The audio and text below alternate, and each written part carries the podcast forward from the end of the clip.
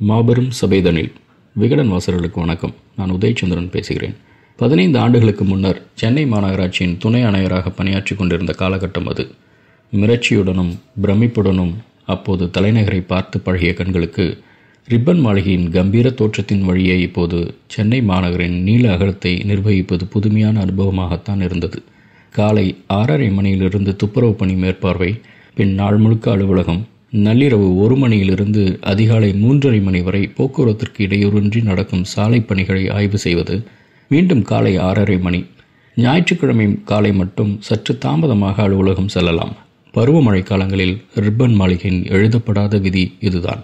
அந்த ஞாயிற்றுக்கிழமை காலையும் இப்படி ஒரு இயல்பில்தான் தொடங்கியது. முந்தைய நாள் நள்ளிரவில் நிகழ்ந்த கிறிஸ்மஸ் கொண்டாட்டங்கள் நினைவில் எஞ்சி நின்றன. காலை எட்டு ஐம்பதுக்கு விடுமுறை நாளின் சோம்பலை முறித்தது அந்த தொலைபேசி செய்தி.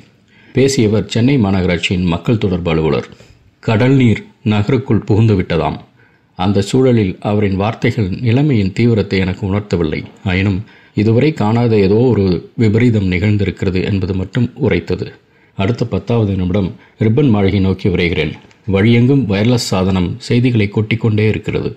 சென்னையின் சில கடலோரப் பகுதிகளில் பாதிப்பான முதல் தகவல். பின்னர் கடல் அலைகள் மேலெழும்பி சிலர் அடித்துச் செல்லப்பட்டனர் என செய்திகள் விரிகின்றன. நேரம் செல்ல செல்ல யூகிக்க முடிந்தது. அது ஆழி பேரலை. விடுமுறையில் இருந்த அலுவலர்கள் உடனடியாக பாதிக்கப்பட்ட கரையோர பகுதிகளுக்கு அனுப்பப்பட்டார்கள். மீட்பு நடவடிக்கைகள் தொடர்ந்தன. சில மணி நேரங்களில் சென்னை நகரின் பாதிப்பு பிடிபட ஆரம்பித்தது. ஆனால் தமிழ்நாடு எதிர்கொண்ட மொத்த பாதிப்புகளும் தெரியவர சில நாட்கள் ஆயின. அன்று இயற்கை ஆடிய கோரத்தாண்டவத்தின் பெயர் சுனாமி என்பதை தமிழகம் சற்று தாமதமாகத்தான் தெரிந்து கொண்டது. அதிகாலை நடைப்பயிற்சிக்கு சென்று திரும்பாத முதியவர்கள் முந்தைய நாள் கொண்டாட்ட மலர்ச்சியோடு உறைந்து போன குழந்தைகள் பெற்றோரை இழந்து தெரிந்த முகம் தேடி அலையும் சிறுவர்கள் முற்றிலும் சிதைந்து போன மீனவ கிராமங்கள் கணவனையும் குழந்தைகளையும் பறிகொடுத்து கண்ணீர் வற்றிப்போய் கடலம்மாவை இறைஞ்சி நிற்கும் பெண்கள் என ஆழிப்பெறலை ஏற்படுத்திய கண்ணீர் சுவடுகள் காலத்தால் அழியாதவை. இயற்கை பேரழிவுகளும் செயற்கை தாக்குதல்களும் வரலாறெங்கும் தொடர்ந்து நிகழத்தான் செய்கின்றன. எனினும் அழிவின் கோரக்கரங்கள் தனித்து இயங்கும் இனக்குழுக்களை நோக்கியே அடிக்கடி நில்கின்றன. கடற்கோள் ஆழிப்பேரலை என இயற்கை நீர்கொண்டு நிகழ்த்திய பேரழிவுகள் தமிழர் மனதில் என்றென்றும் உறைந்து போயின. அதுவே நீராடல் ஆடிப்பெருக்கு நீராட்டு என நீரை வணங்கும் வகையில் தமிழரின் வழிபாடாக வடிவம் பெற்றது. நீரின்றி அமையாத உலகு என்பதன் முழு பொருளையும் பத்தொன்பதாம் நூற்றாண்டு பஞ்சத்தின் மூலமே தெரிந்து கொண்டது. ஆம் ஆயிரத்தி எட்நூற்றி எழுபத்தி ஆறில் சென்னை மாகாணத்தை தாக்கிய தாது வருட பஞ்சம் குறித்த செய்திகளை இன்று படித்தாலும் மனம் பதறுகிறது. விக்டோரியா மகாராணியாரின் நேரடி நிர்வாகத்துக்கு கீழ் வந்தபின் இந்தியாவில் ரயில்வே தகவல் தொடர்பு என பிரிட்டிஷ் அரசுக்கு பலன் கொடுக்கும் பணிகள் துரிதமாக தொடர்ந்தன. ஆனால் நீர்நிலைகளோ பராமரிப்பின்றி வறண்டு கிடந்தன. கூடவே பருவமழையும் பொய்த்து போனது. வறட்சி தலைவிரித்தாடியது. வரிகட்ட முடியாத மக்களின் ஆடு மாடுகள் பறிமுதல் செய்யப்பட்டன. விதை வெற்று வெற்றி கொண்டிருந்த குடியானவர்கள் ஒருபுறம். அப்போதும் உணவு தானிய ஏற்றுமதியை தொடர்ந்த நிர்வாகத்தின் குரூர முகம் மறுபுறம். திரும்பிய பக்கமெங்கும் பஞ்சம் பட்டினி மக்கள் கொத்து கொத்தாய் செத்து விழுந்து கொண்டிருந்தனர். மக்களை பாதுகாக்க வேண்டிய வைஸ்ராய் லிட்டனோ டெல்லியில் இந்திய சமஸ்தானத்து அரசர்கள் ஜமீன்தார்கள் புடைசூழ தர்பார் நடத்தி கொண்டிருந்தார். அதே நேரம் சென்னை மாகாணமோ கடும் கொந்தளிப்பில் இருந்தது.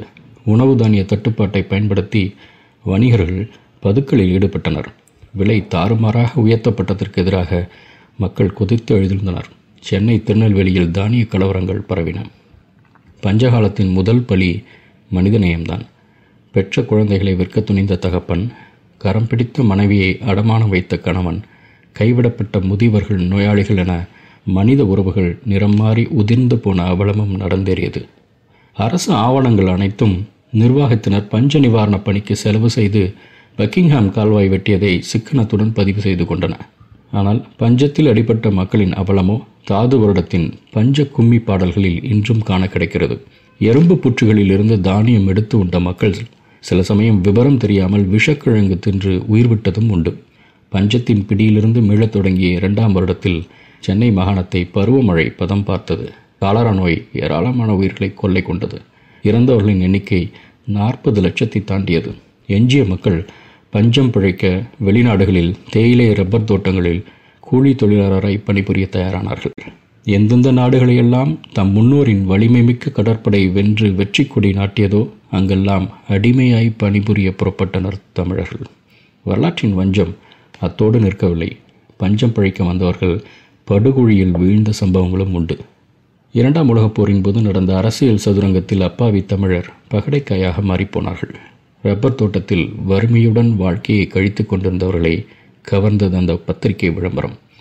சயாம் பர்மாவில் மூன்று மாத வேலை நாலொன்றுக்கு ஒரு டாலர் சம்பளம் தங்குமிடம் உணவு மருத்துவம் இலவசம். அது மட்டுமல்ல பர்மாவிலிருந்து இந்தியா தூரம் ஒன்றுமில்லை. விரைவில் தமிழ்நாடு சென்று சேரலாம் என்று ஆசை காட்டியது. ரப்பர் தோட்டத்தின் அழுத்த பிடியிலிருந்து விடுவித்துக் கொள்ள முனைந்தவர்களை வரவேற்று தன் படுகொழிக்குள் வீழ்த்த சயாம் பர்மா மரண ரயில் பாதை காத்து கொண்டிருந்தது.